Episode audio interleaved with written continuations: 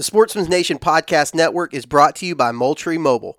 Transform the way you hunt with the all new base cellular trail camera connected by the Moultrie Mobile app. Moultrie Mobile's industry best app gives you complete control over your camera settings, up to the minute updates from the field, and other interactive scouting tools on your smartphone or computer. Features like weather forecast, advanced species recognition, interactive maps, and a whole lot more. For more information and to make your purchase, visit www.moultriemobile.com.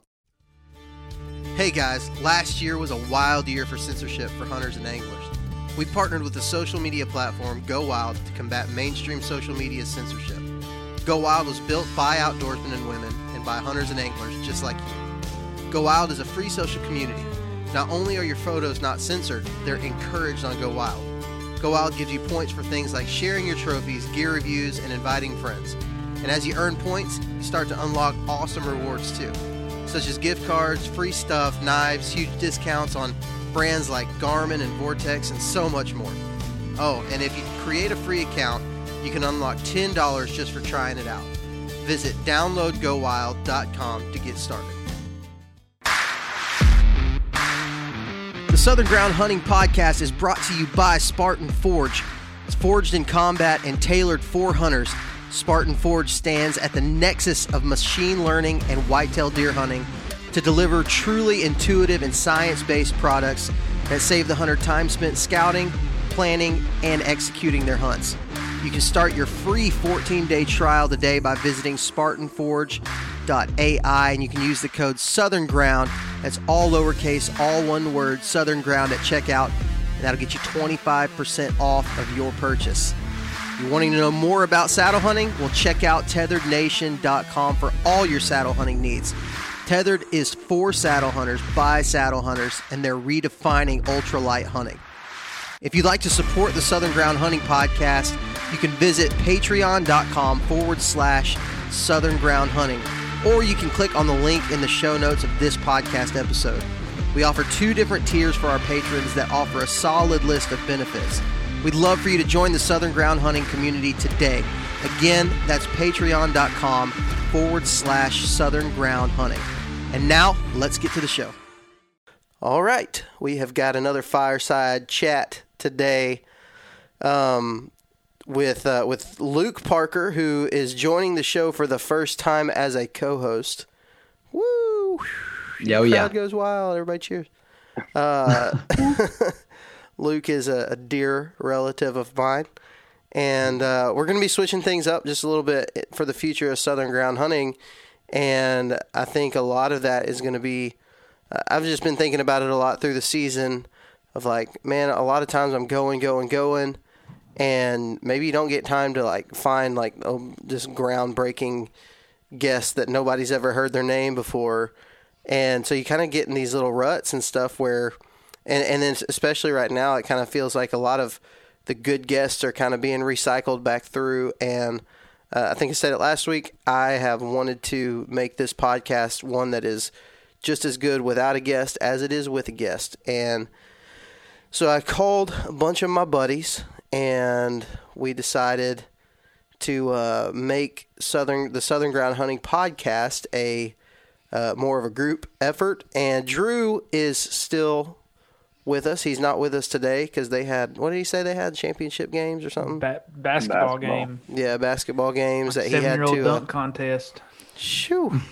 I tell you what, Drew's an all-star dad. He is got that thing. Uh, he he's figured it out, man. We went to one of his kids' birthday parties this weekend, and he's just like his dad mode takes over. Old old Papa Drew. Um, but Papa Drew. old Papa Drew. That's what we'll call him from now on, Papa Drew. Um, so he's not able to be here today, but we do have everybody else here with us. And uh, like I said, we got Luke Parker, who's going to be co-hosting with us. We've got uh, Adam Cruz, who was on two weeks ago, right? Adam, was it two weeks? Yep, two weeks ago. Two weeks ago, and um, y'all have heard him on the show a whole lot, and he's going to be a more of a regular part of the show. And then, of course, Matt Reeves, who was here with us last week, and we kind of made this uh, sort of announcement right then. But uh, glad to have you guys all here with us today. It's going to be good. Ready to go? All right. It'll be fun. So here's Fireside Chat. Um, we're going to kind of set the precedent for what fireside chat is going to look like in the future. I think. Um, one person brings a topic to the table, and, and have you ever watched? Y'all ever watch Whose Line Is It Anyway? Mm-hmm. Where yep. they give them like some random topic, and everybody else just kind of has to BS their way through it. Um, Absolutely. I have no clue what you're talking about, but I'll BS my way through it. You've never seen that? I no. feel like that's my entire life. Oh wow! Yeah, that was even from your day, Adam. Like that was. I'm not a like my day. Like I'm some old dude. Yeah, yeah. Like my generation watched uh like I don't know. We watched like Vampire Diaries and stuff like that, and y'all were all up on whose line is it anyways? Touched by an Dawson's angel. Creek. Dawson's Creek. That was big when I was in high school. Dawson's Creek. With all the girls. oh man. I wasn't allowed to watch Dawson's Creek. Um, I, I, was saved by the bell guy. I thought you were going to say I was saved too. by Jesus. I didn't watch that crap. I, was, I was just about to say that. watch Dawson's Creek. no, but uh, so, anyways, it's kind of like the improv thing where somebody brings a topic and we really just kind of dive into that topic. I think it's going to be a whole lot of fun. So, this week, um, I think Mr. Reeves has got a really good topic for us to talk about. And he did yeah, because it's the first week of this, he really he did give us like 10 minutes ago like what if we talked about this? So, here you go. Here that there's yeah, that. Not as not as improv as as we plan to in the future, but yeah, uh, we kind of were talking about this, and it was brought to my attention kind of here in the South, you know, we we hear people talk about you get one shot or two shots at a at a mature deer through the year, and you know you got to make that count. And many times we hear them say that you got to make it count, you got to make it count over and over again, but they never go into how to make that count. And today, you know, I want to talk to y'all and y'all talk to me about how us as hunters, you know, how we progressed in our hunting time because I know there was a time when we were like we we'd have that one or two encounters, but we'd blow it. You know, you just deer would run off, we would miss a shot, something something bad would happen. And I I have too many stories to tell about that that I may, you know, if I tell them I may start crying again. Um but you know, if we can just go go back and forth, kind of talk about how each one of us has grown and the little things that we've done to improve over the years to now be able to capitalize on those, you know, short opportunities we get down here. Yeah, and I think uh, I think back to a podcast from this uh, this past summer. It was like right at the be- right before the season started when we had Wes Moyer and Jamie McKay and Michael Perry on all together. And uh, what, that was one of the questions I asked was how many opportunities are you guys who are some of the best out here? How many opportunities are you guys actually getting? And all of them were like one or two, you know, maybe three if you get lucky. But I mean, it really puts things into perspective when you think about encounters and um, especially when it comes to down here, right? So um, I think this is a, a really cool topic. I think it's something that, like you said, Matt, a lot of people don't really talk much through, whether it be like a like a technique or like a phrase, a little kill phrase that you say to yourself right before you take the shot, or just kind of your routine or whatever. Adam, you got a routine that you go through? Because, uh, like, for you, this year it was you better make it count if you get an opportunity because there's not a guarantee that you're going to get to come back tomorrow.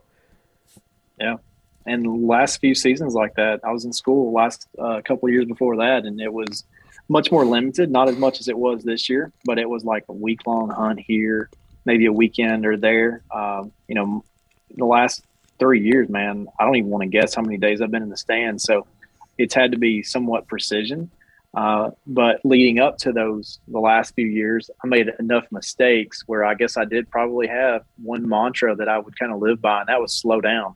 If there's one mistake that I've continuously made on bigger deer, especially bow hunting, not necessarily rifle hunting, but it has been just um, not being ready for that moment in that moment and making everything precise. Um, and some of that was my own fault by maybe not shooting enough does earlier in the season to kind of prepare for that and then get it's the big buck sneak up on me, the opportunity to get by me. But man, that one thing is let's slow down and make sure everything is perfect before you move, before you grab your bow, before you pull back, before you settle that pin. Everything needs to be exactly perfect. So that's that's one of the things that I was thinking about when I saw Matt's text. Is like, okay, that, that's the first thing that I want to make sure that I would get across. Shooting does is like really, really important.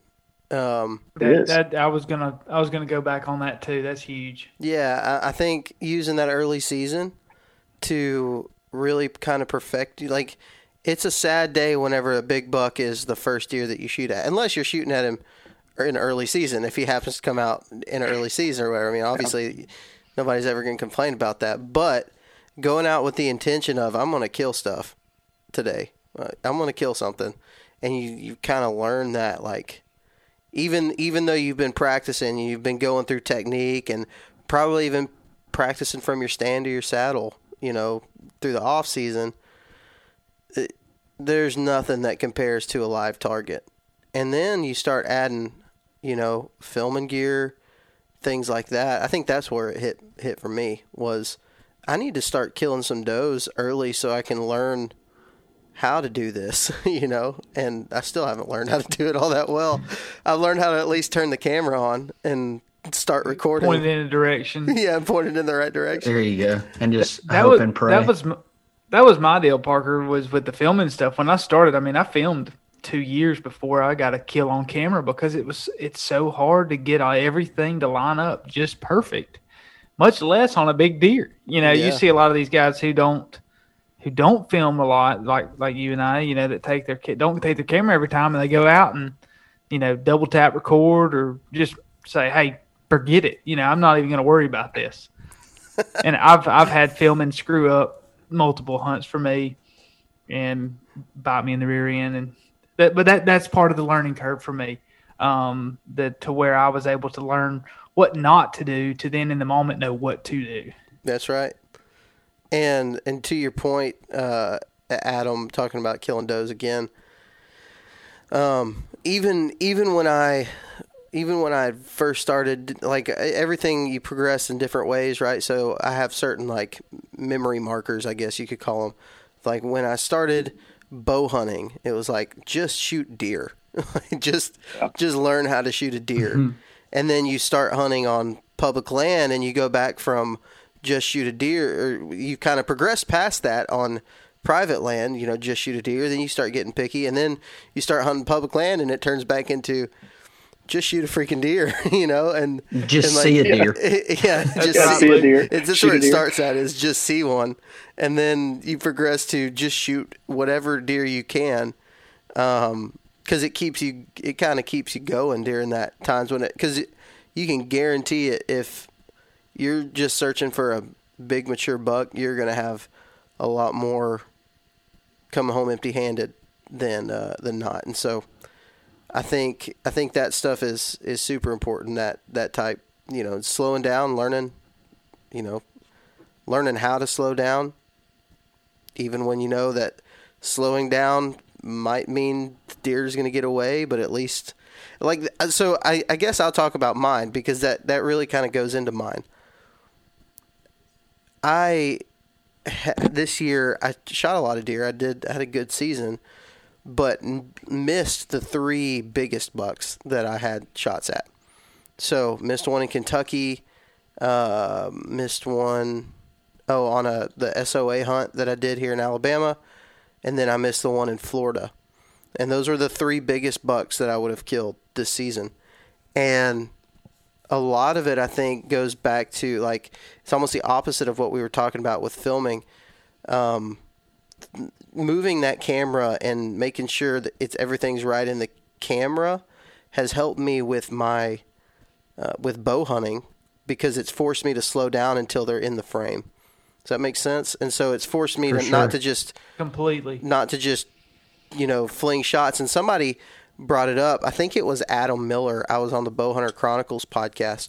I think it was Adam. He was like, "Well, do you think things might have turned out different had you actually just got the camera on and turned it towards the buck and you know took your time with it? Do you think maybe things would have happened different on your Florida deer? Because I didn't even when that Florida deer came out, I didn't even move my camera. I didn't even turn it on. I was like, "Nope, don't even care about that. I'm going to shoot." And it caused me, I think, to rush things just a little bit. and and I think that that has been the case. I didn't have the camera on for the big buck in Kentucky because he he came in so fast, so I didn't even think about the camera being there. I didn't have the camera on with the I didn't have the camera on with all three of those deer. Um, I had my Insta 360 running on them, but as far as my main camera, on all three of them, I didn't have the camera running, and those are the three opportunities that I missed. I mean, yep. I'm not saying that's everything. I think a lot of it's just the adrenaline of big giant buck is just so much different from, you know, a, a decent buck. When you see the real big ones, everything kind of just freezes. And it, and it could be Parker that you know when we pick a target with our bow, rifle, whatever, you know that's our first time seeing that animal. You know, and a lot of times people will see headgear something and go, "Oh, crap!" You know, like what, like what's going nose. on? Exactly. Yeah. So maybe maybe for you it's like, hey, once I get this camera, oh, I see the deer. That initial, you know, not not saying your rush is gone, but it kind of puts you in hey it's it's kill mode now i got to go into it's time to kill you know you, you got that going you can focus on the shot now because you've got your initial shot with your camera already going that's right i think it's just it's a forced slowdown right you just you're forcing yourself to slow down and the moment that that changes man it it can just throw you all kinds of off and i think maybe people get uh, like like what you said Matt, it took you two years before you got one on film. Um, you probably killed deer in those two years. You just weren't getting them on film, and so it's hard for people because they can, like, they go from killing deer to adding something else in their system, and throwing that camera in there, and it's like, yeah, screw that, screw that, screw that, and they don't ever you they don't ever do. Adam, you did this a lot, I think, Dude, from talking to you. Totally, yeah. I'm like. I, haven't, I didn't pick that camera up like in the last two years. I don't think because it's totally unnatural, man. Like I, you know, I said when Matt was talking about a big buck walks up, it's just it's a totally different adrenaline rush. It's literally like getting hit in the nose. It's a new feeling that's just much different than a doe, especially when they're in in range. Like you know it's about to go down, and then you got this whole other, you know, piece of the puzzle you got to like solve with the camera that is not natural within this process of hunting your entire life. So when you throw that one thing in the mix, it, if people haven't tried this before, man, it, it'll like give you a whole new appreciation for people that do it full time. Like you see, see guys that are filming like every single hunt. I don't know how you do it. Um, maybe I'll try the Insta 360 just so I can have something up there, but I don't know that I can deer hunt with a camera and make myself turn that sucker on anymore. You talking about it. you talking about deer hunting, man? I'm thinking like I still haven't got a good turkey kill on camera. Like, I've quit. I've quit on turkeys. Like quit. Really? Yeah, I may take a GoPro and that's it. Oh, you hadn't quit on turkeys. You quit on filming turkeys. I was like, what? Yeah, yeah, yeah. Filming turkey. Sorry, no. no I'm still gonna hunt turkeys. I, I just don't film film them anymore unless I'm filming somebody. Yeah, it's like turkeys are when I think about like when times that I need to freaking just chill out it's a turkey. It, whenever I've got a bird gobbling at and coming to me, and I can see him, and he's at sixty yards, I my freaking trigger finger starts getting just itchy, man, and I just want to. I just want to. If he gets out in the open, I just want to shoot him, even though he's coming in. It's like those opportunities to me feel like they're a lot less. Um, just those picture perfect type turkey hunts, like though I can think of man, almost probably two or three times from every season that I have screwed up by rushing it and missing or mostly just missing and and shooting whenever I have too much crap in my way. Man, if somebody wants to learn how to be patient, start daggone turkey hunting because that. You would think it would be easier. Like that's what I always thought. I was like, oh, I can film a turkey hunt. No, it's way freaking harder than a deer hunt. Yeah, and dude, oh man, I I I was talking to a friend of mine, and they told me they were like, man, one of these days you turkey hunt enough and you kill enough turkeys. One of these days it's all going to work out, and you're going to be able to get a good turkey turkey video. And I'm like, I don't know, man. I I mean, that's funny. Those things are. So, I had the I had the, per, I had the perfect video and I missed. But anyways, go ahead, Luke. yeah, so that's funny that you say that because like I, I consider myself like super lucky then because like this year was the first year um, that I I I mentally prepared myself and just made the decision. Okay, and Parker, you and I talked about filming a couple years ago and you know, I said, Hey, I'm interested in getting into this. And I took my camera ever so often, got some footage of different hunts, but just didn't really, didn't really make the decision of, okay, I'm, I'm gonna, I'm gonna be disciplined in this, slow down, make sure that I've got my camera with me wherever I go. And so this year, that was the first year that I did that. And that was my goal, like for camera and starting a YouTube channel, um, you know, which has been just a few months ago. That was my goal of, take the camera and to to wherever I'm at and just do what I'm already doing, except I've got the camera and I've got the gear. And so for me, it was just a mental decision of like I, I prepared, okay, if I don't have this on camera, like what you were saying, slowing down and getting things on camera, there was so much stuff that I filmed this year that I look back on and think I may not have even like paid attention to that or acknowledged that because you're looking for the stuff to film. Like as soon as something happens, my it's weird because you know us as hunters, it's oh my gosh, instinct takes over. I've done this a thousand times. Grab my bow, make sure I've got you know stuff situated, and and figure out when I'm going to be killing this deer or whatever it is. But it's weird because this year it was first reaction boom cameras on boom gopro's on making sure that that's on and then like everything else is like second thought it's, it was super strange for me um, but it's I, I, definitely agree it's um, i think in any sense practicing and i, I believe that we all do um, if if we if you hunt enough practicing mentally okay i've got to slow down in order to to make this happen the way that i've practiced the way that I've prepared. And filming for me this year was exactly that. Even so much, and I was probably um, I was probably like too too focused on it because I knew if I wasn't, then it was just going to be like, you know, throw throwing the whatever up, shooting the the deer, and then think, well, crap, I could have filmed that, or shooting whatever. And uh, you know, it's probably too much because there were times where I I probably could have had an easier kill or shot, which, you know, this year I was pretty picky. Um, but I wanted to get it on on camera so bad. And I just I just stuck with that. And, and you know, I, I don't regret doing that, but slowing down is it taught dude, that that was super, super hard to do. did we just get fle- I feel like we just got flexed on. Did Luke just Why? did Luke just pretty much say like actually getting the camera on stuff is easy? hey, so no, but now that you mention that, I literally had the first two turkeys that I filmed on camera, and so I'm thinking, okay, I've got to be super lucky with that.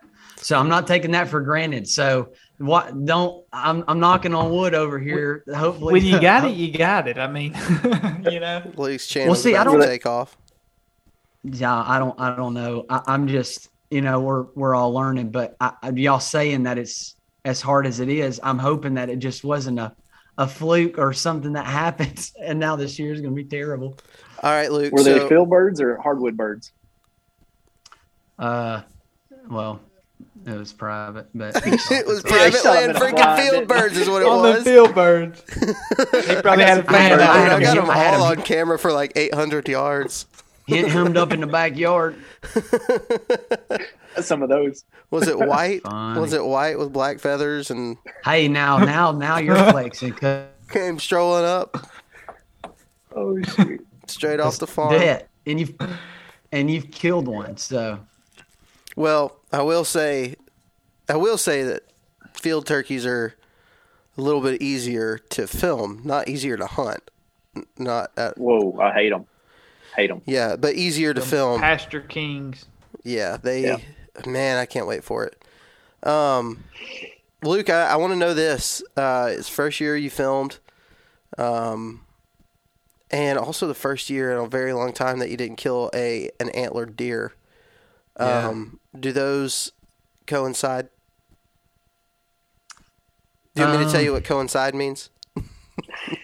No, uh, I, I, I'm I'm trying to figure out if I want to blame it on my camera gear, or just blame it on the fact that I was just too picky. Like, and to be honest, so um, I didn't I didn't have as much time as I would have liked to have. Um, just, I mean, and this is exactly what we were talking about. The big deer that I had on camera, because I had some really nice deer on camera. I had three three opportunities where it could have happened and I wasn't in the stand.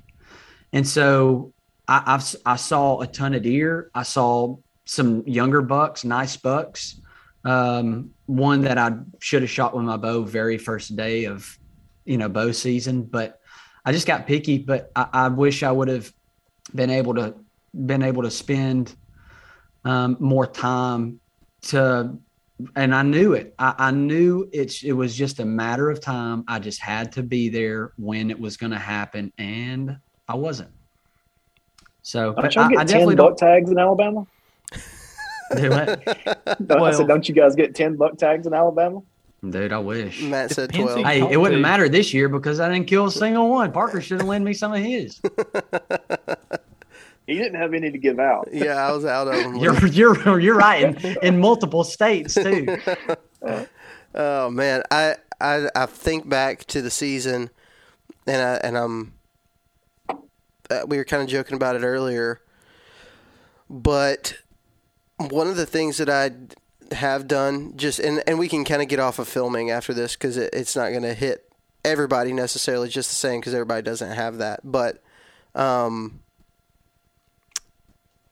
I I set up a, a filming system, I guess, for myself that helps me slow down. I mean, I do slow down. You have to just to hit record. You have to slow down a little bit, but making sure that I'm filming in 4K on my main camera, adding a GoPro of some kind uh, or action camera of some kind to a second angle where it's on you, and then having the Insta360 camera come off the side.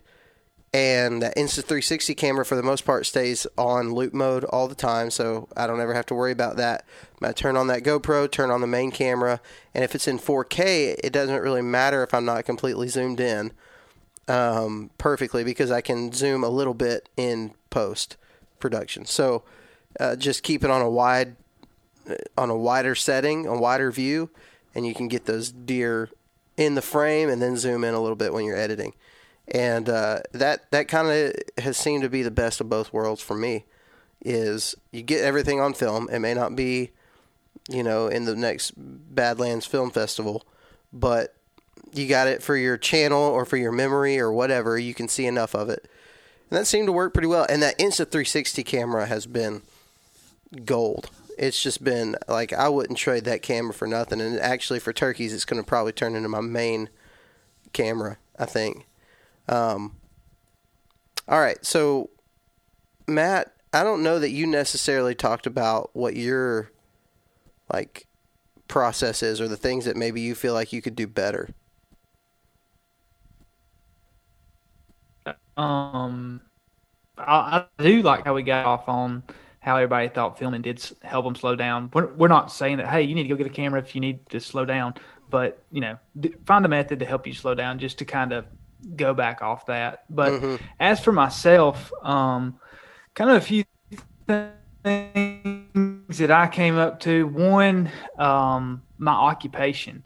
Um, I am a forester, um, so that gives me a lot of time in the woods, whether I'm scouting for deer or working.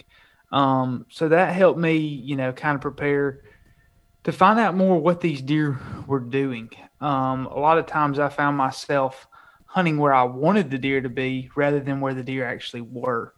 And so I, I guess the last four years um, from being in school and then out of school the last couple years, I've, I've been able to kill some more bucks. And my process is don't don't hunt where you want the deer to be.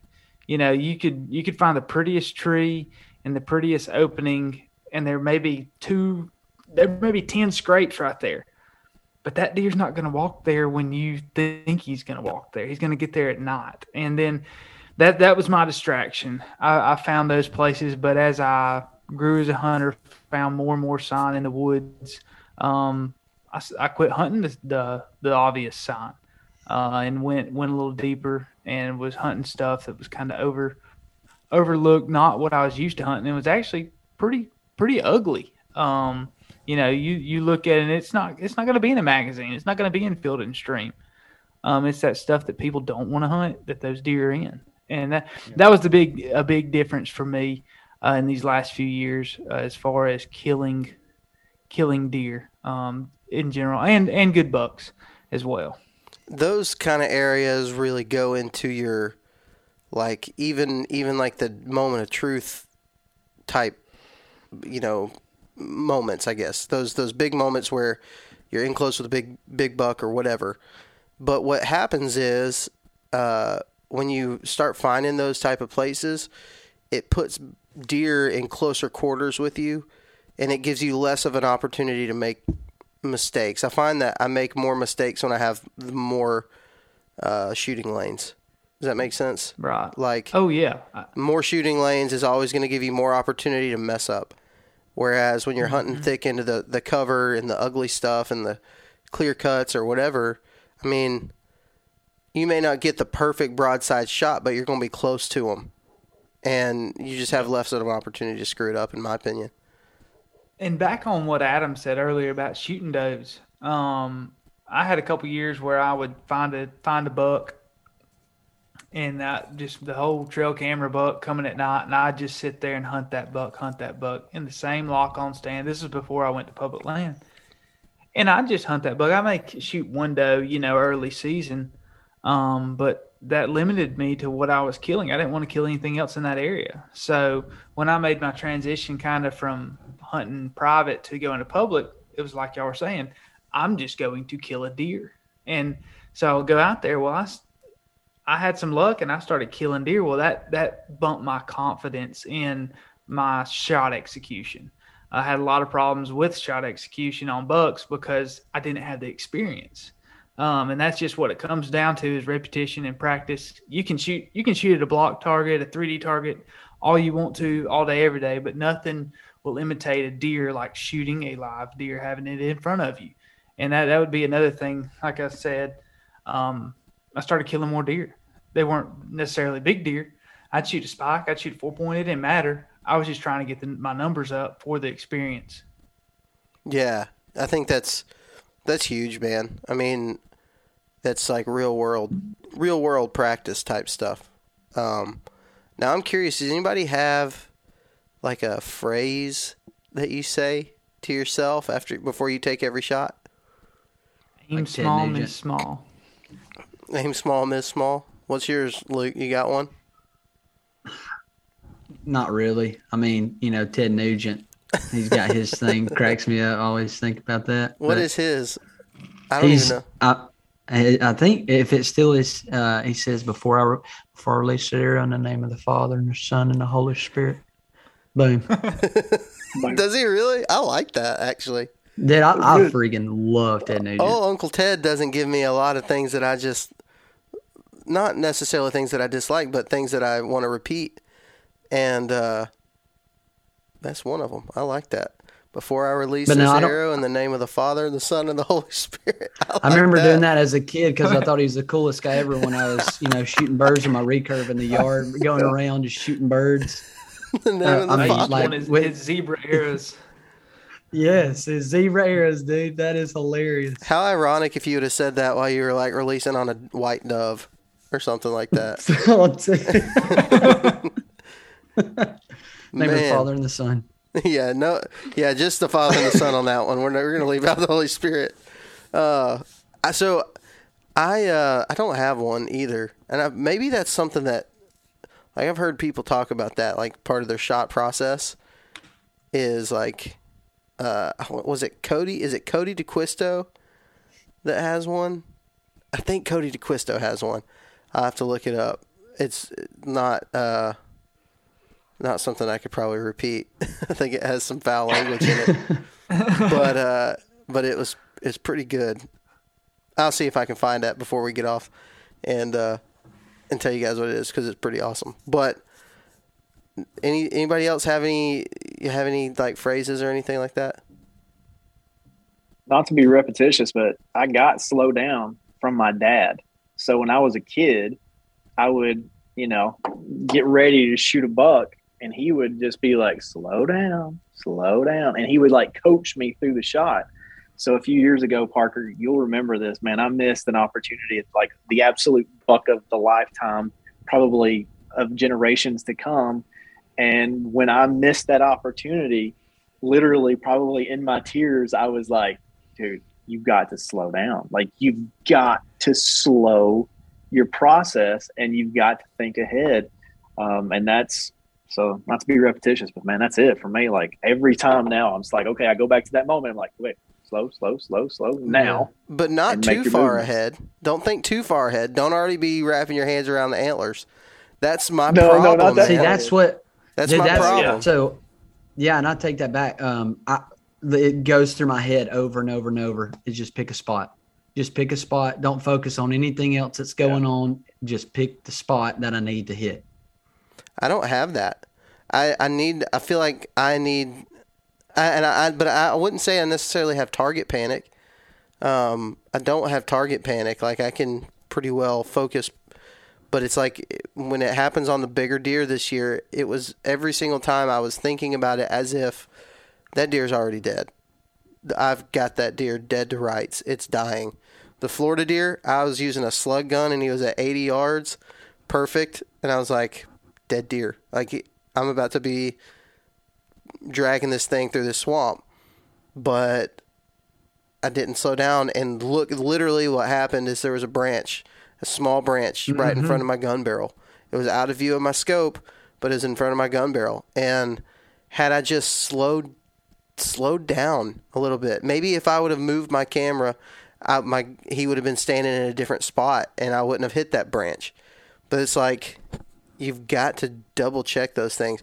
I think uh, one thing that I see a lot of guys do in different videos and stuff is they shoot at this deer because it's broadside, but there's another deer fairly close by.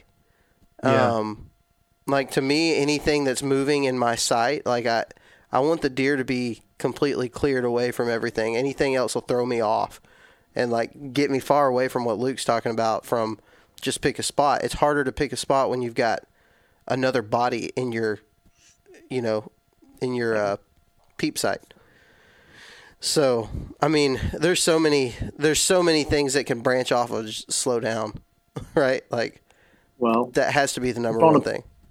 on a personal level, just as you were talking, Parker, I, I continue to think about, and this is this is a friendly thing. You're one of the most confident individuals that I've ever been around. Especially like if we're going hunting, like I feel like you know turkey hunting with you. I feel like we're gonna kill a turkey just because your confidence is coming, not arrogance, but confidence. Hey, cocky son of a gun. Maybe. but uh, as as you were talking, I was thinking, man, you know, the word focus kept coming to my mind. Just take your mind off the antlers, take your mind off of the success to come. Just focus on the moment, like live in that moment, like it's everything. You know, Yeah, yeah. I think being confident in that, like I'm, I'm very confident in things that I have proven to myself I do well. So, Yep. so whenever it comes to deer, I'm confident when I go into a spot that I'm going to what I genuinely feel like is the best opportunity. You know, it as long as there, there's obviously things that happen, you know, gates locked or whatever things you can't things you can't eh, that are out of your control.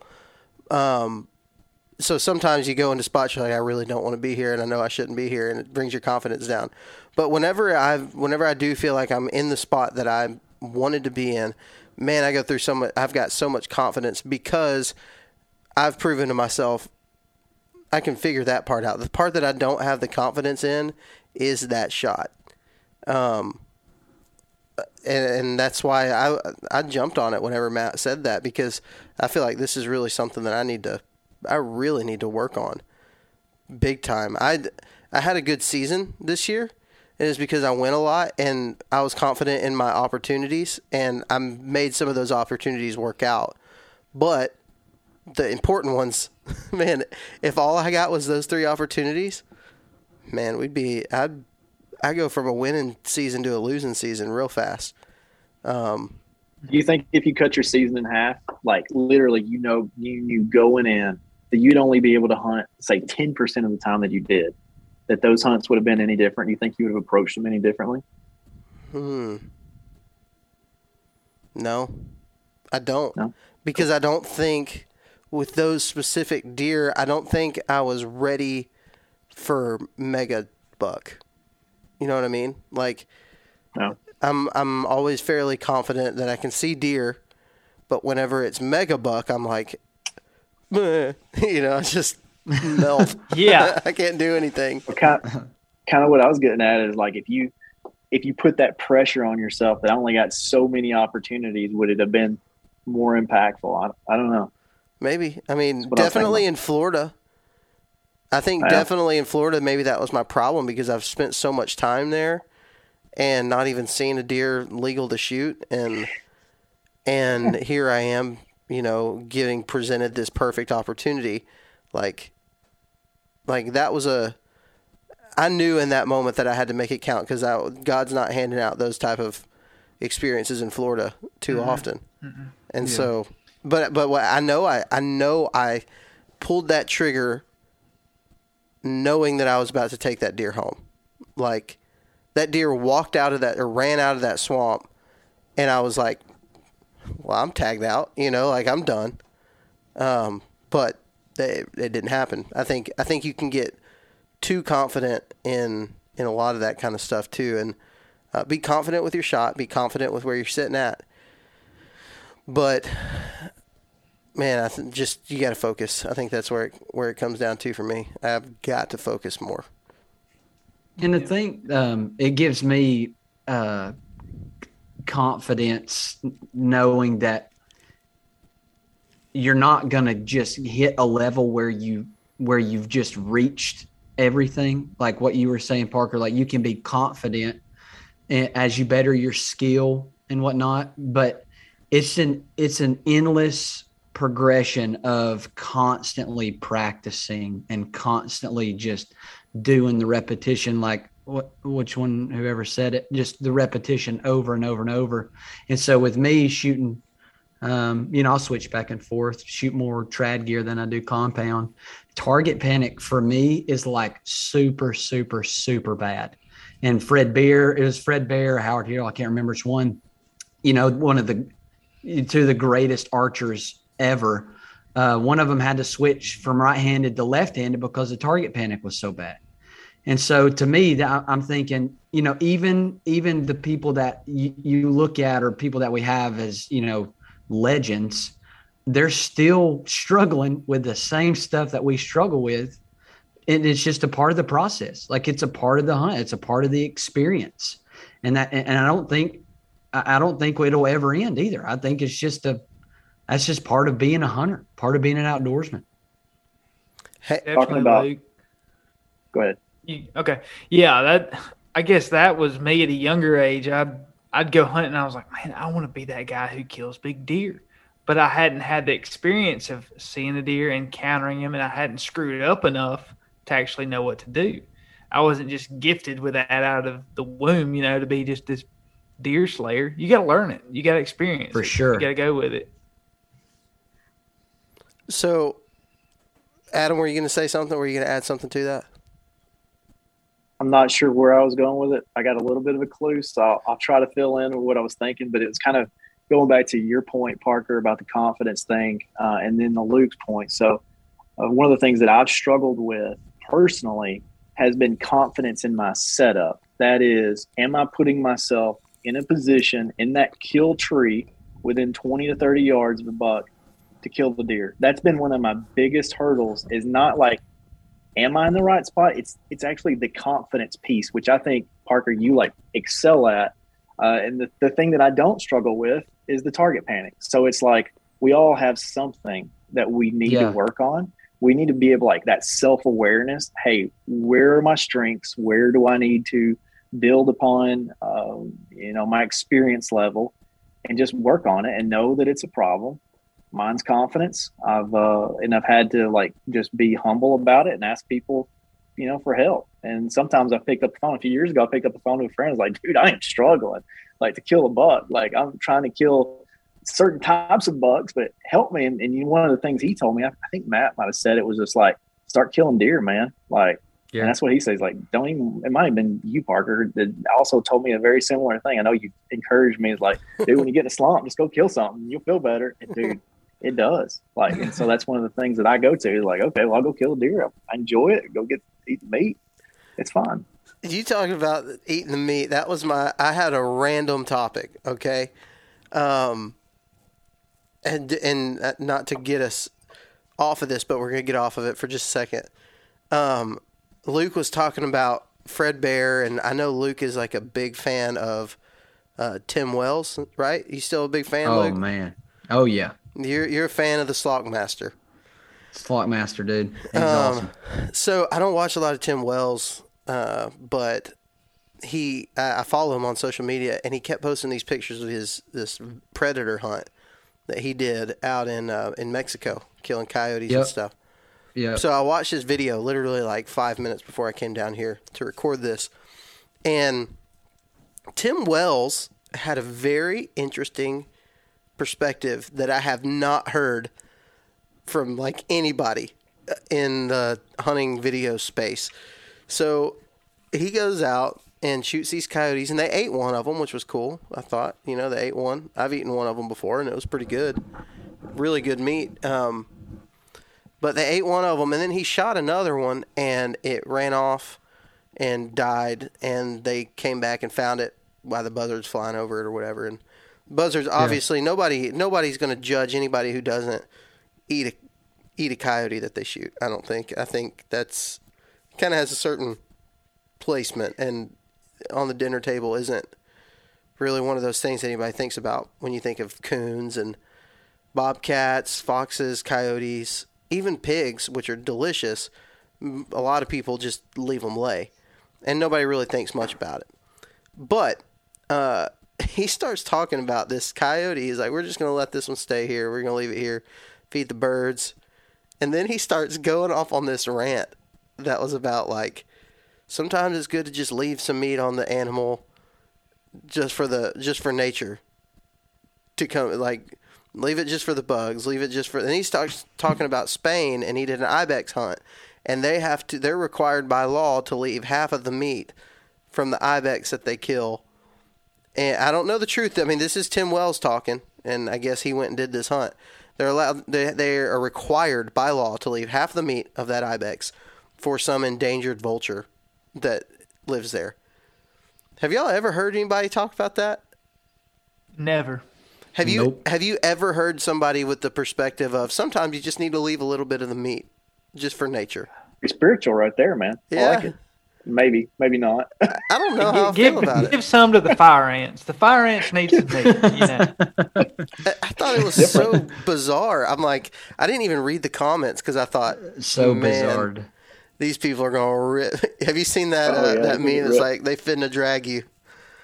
That's that's how I felt about that because he's like, you know, sometimes I think we just get all caught up caught up on these laws and uh, regulations of wanting waste and all this stuff, and I was like, you say you just leave meat out there? Like, I don't know. It felt felt hmm. really weird.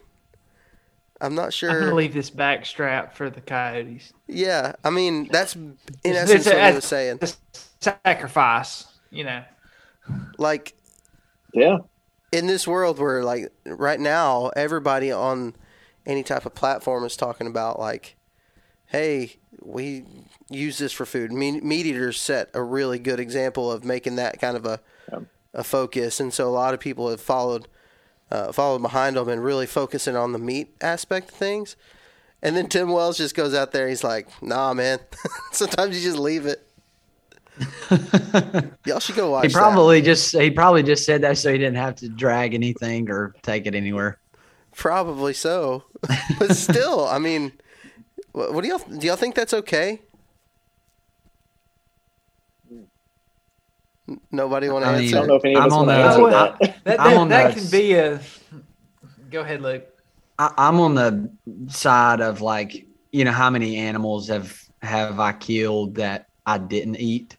You know, like I don't eat coyotes. I don't eat the you know fish that I shoot with a bow. You know, carp and stuff. That's just that's just not something that I I'm into.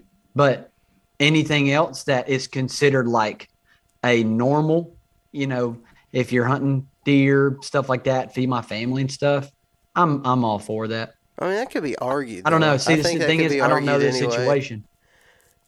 Yeah, Yeah, I I know think- that's what I'm saying. I, I don't know the specific situation, so Yeah, I think a lot of people. I mean, especially if you're doing your own processing or or quartering a deer out. I know you know you're going to get your back straps, you're going to get your inner loins, and you're going to get your shoulders and your hind quarters. You know that that's those are the main things that I see of getting out of a deer to go. Now, is there more meat? Yeah, you can get you know the neck roast and you know scrape ribs if you want to, um, but then you know I kind of think there's a little gray area there. Uh, some people, you know, will be out there with their knife scraping the bones to get every stick of meat off of the deer. Um, kudos to them. Does it make you feel bad? Okay, so I have been with people. I've been with both types of people in the woods, and I've been with the guy who's like, "We're getting every flipping thing off of this deer that we could possibly get off," and then I've been with the guys that are like, eh, "That's that's." I don't know. The guts touch that, and I don't think I want that. And like I've been, I've seen people do the exact opposite, and so, I, but I find myself being like, when I see the guy, I, I, I want to be more like the guy who gets everything off of it. Like there is a part of me that when I see somebody like that, I'm like, man, I suck. like I am just a sorry son of a gun because all I'm getting is the quarters Yeah. and the back straps and the, you know, all, everything that you mentioned. Um, th- that kind of tells me like if you feel that way, if you feel like you should be more like that, I don't know. I, that it was just a weird thought that I had from Tim Wells. And it's what what's our reasoning for skipping that step? You know, is it our pack would be a little bit more heavier? We don't have an extra game bag. You know, little things like that can be taken in into consideration good in those point. situations. yeah, that's Also, a really good point. Go ahead. What is what what's in it for you? Like, uh, why are we doing this? Right? Like the deep down desire. So culturally, you know, it's looked down upon if we leave meat on a game animal. But in another country or another continent, maybe that's not looked down upon. Just like what Tim Wells was talking about, and I've I've never heard it, and never even thought about this. But for the type of hunter that just goes out there to shoot and kill and let it lay, that's a lot different than the type of hunter that goes out there, shoots it, kills it, butchers three quarters of it, but leaves a quarter out there for the bears, the goatees, and the buzzards because he's given back in some way from deep down. I know that's like sounds really weird and Dang, like, really deep down, and this is a new perspective uh, even for me. but I can see, you know, I can see how that might work in someone's mind outside of our culture. Yeah, I'm thinking the only way I, I'm most likely going to do that is if it's like you know considered a trash fish or something, or bait for another animal. I mean, I th- I think usage is everything, right? So, Yeah. like, like if you're if you're gonna use it for catfish bait or whatever, I mean, you're just it's just kind of re- you you uh, skin a whatever. Uh, I was gonna say a skunk, but that was a terrible example. You skin a fox and make a purse out of it or whatever. yeah, Um, like you're just using everything, everything that that animal has to offer. Um, Yeah. Tim Wells, I mean, like, I because that he is so he's so much onto that like spiritual talk and like kind of Ted Nugent with the way he does that. I was really surprised to hear him say that, and I and I had a weird feeling about it because like what you said, Luke, like trash. You called it a trash fish, and I'm not saying this. I'm I'm just offering another perspective because I've definitely Yeah. done the same thing. Um, you called it trash fish. Well, some people really do enjoy eating for carp sure. and gar. I've heard gar tastes like lobster. I don't know. I've Yeah. never had it, but Drum. drum, yeah, black drum. Out, you know, I mean, there's a lot of those kind of fish that people we would consider trash. Javelina is a good example. You shoot a javelina out in Texas, and they stink to high heaven, but it's good meat. So do you just it, it is perfectly acceptable to throw throw them out. A lot of people still eat them, but it is okay. People throw them out all the time. It's like did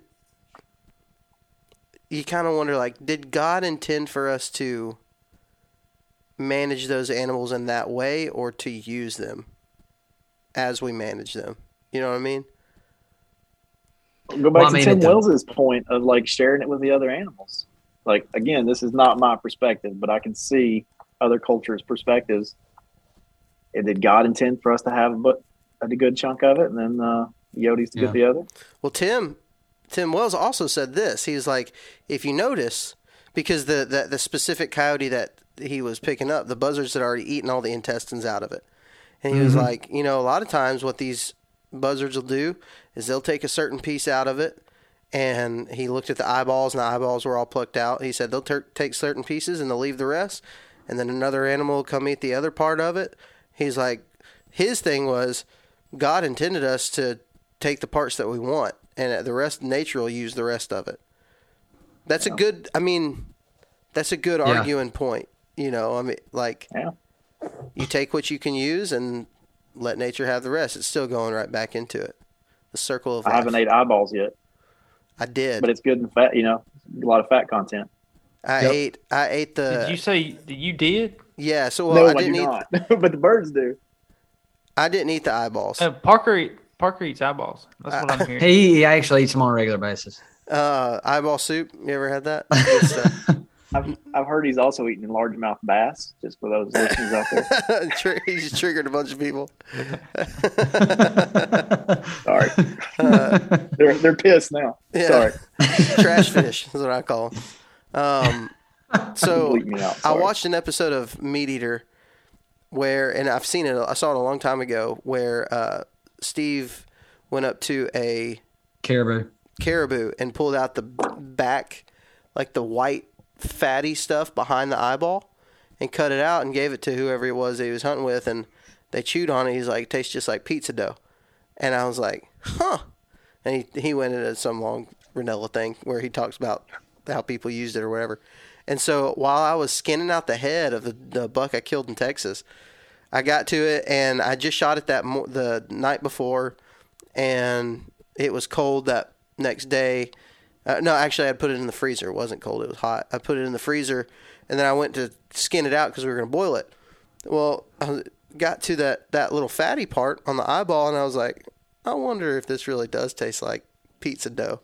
So I cut a big chunk out of it while my dad was watching. I think my wife was watching too, and I took a big bite of it, and it tasted just like pizza dough. Like it was bizarre. It looks like and feels like it. Yeah, it was crazy. So you should try that. It must take. I'm I'm good. Yeah, I'll uh, I'll eat my turkey legs this year. Be Hey, that's a that's a big deal. yeah. That's one thing I've I haven't really done is the turkey legs. I just usually cut out the breast and go on, but I'm gonna save the legs. You know, hashtag save the legs. Dude, the legs are good. Oh. I've slow cooked them and done like pulled, like a like a pulled turkey type recipe for barbecue, and it's Like in a- freaking like good.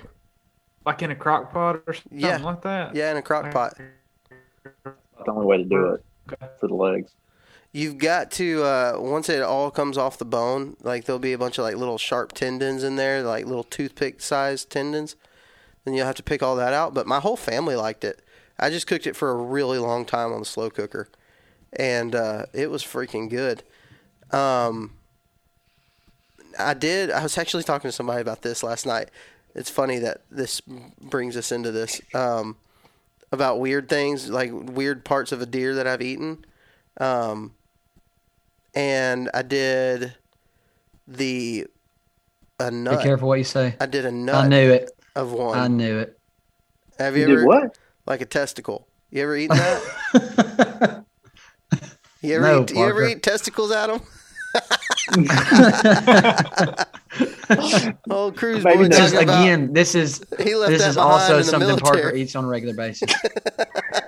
I ate some weird Initiation. stuff. in Waynesville, He said, man. "I left that in That's- Afghanistan."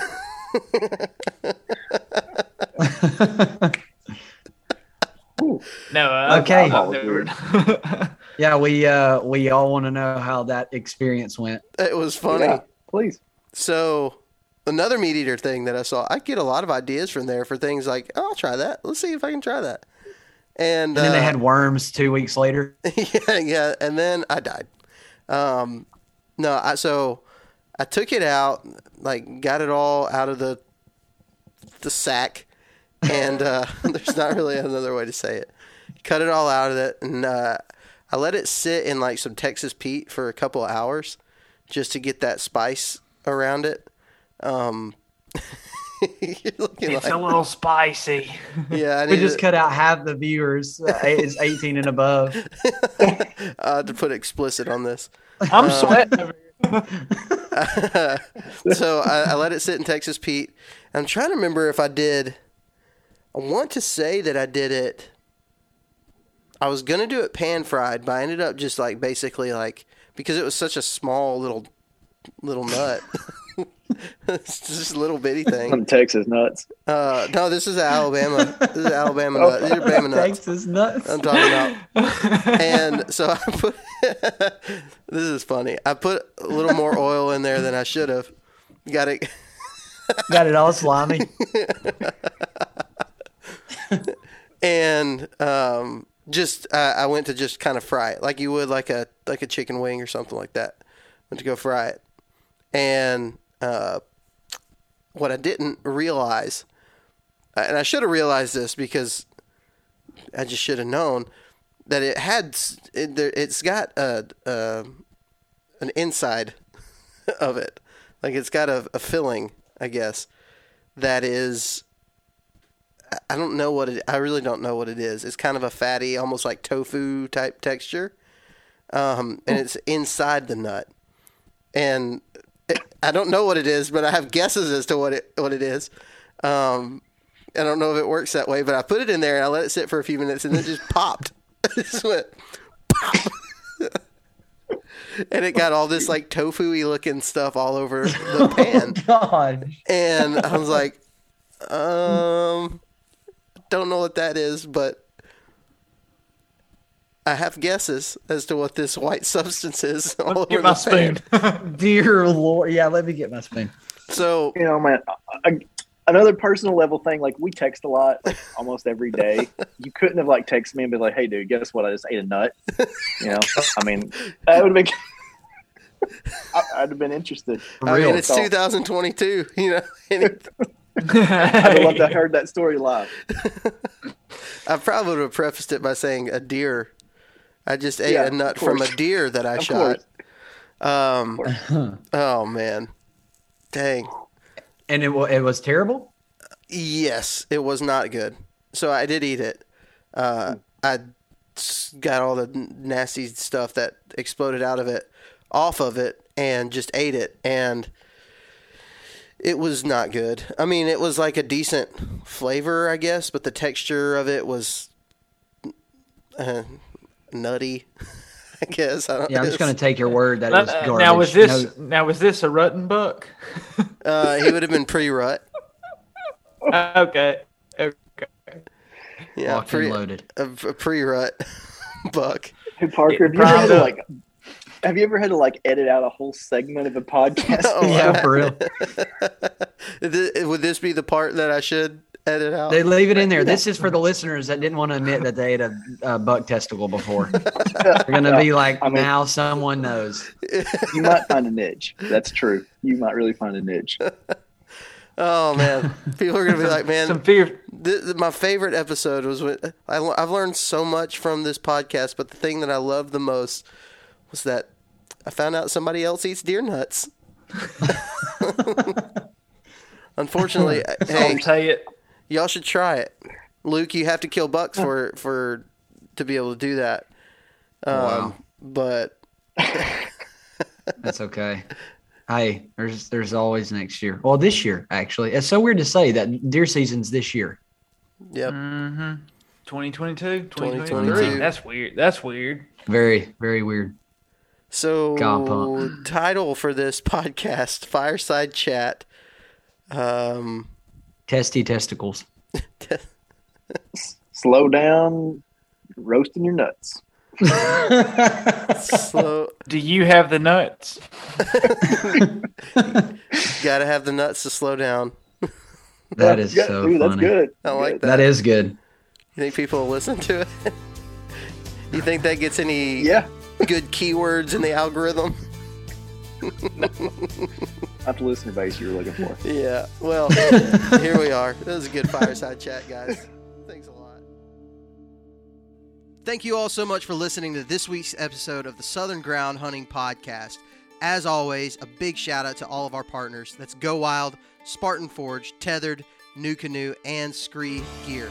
You can keep up with Southern Ground Hunting by following us on Facebook and Instagram, or you can subscribe to us on the YouTube channel. Make sure you check out southerngroundhunting.com to pick up some of our merch hats, t shirts, stickers, stuff like that. I truly hope you enjoyed this week's episode, and we'll see you here again next week.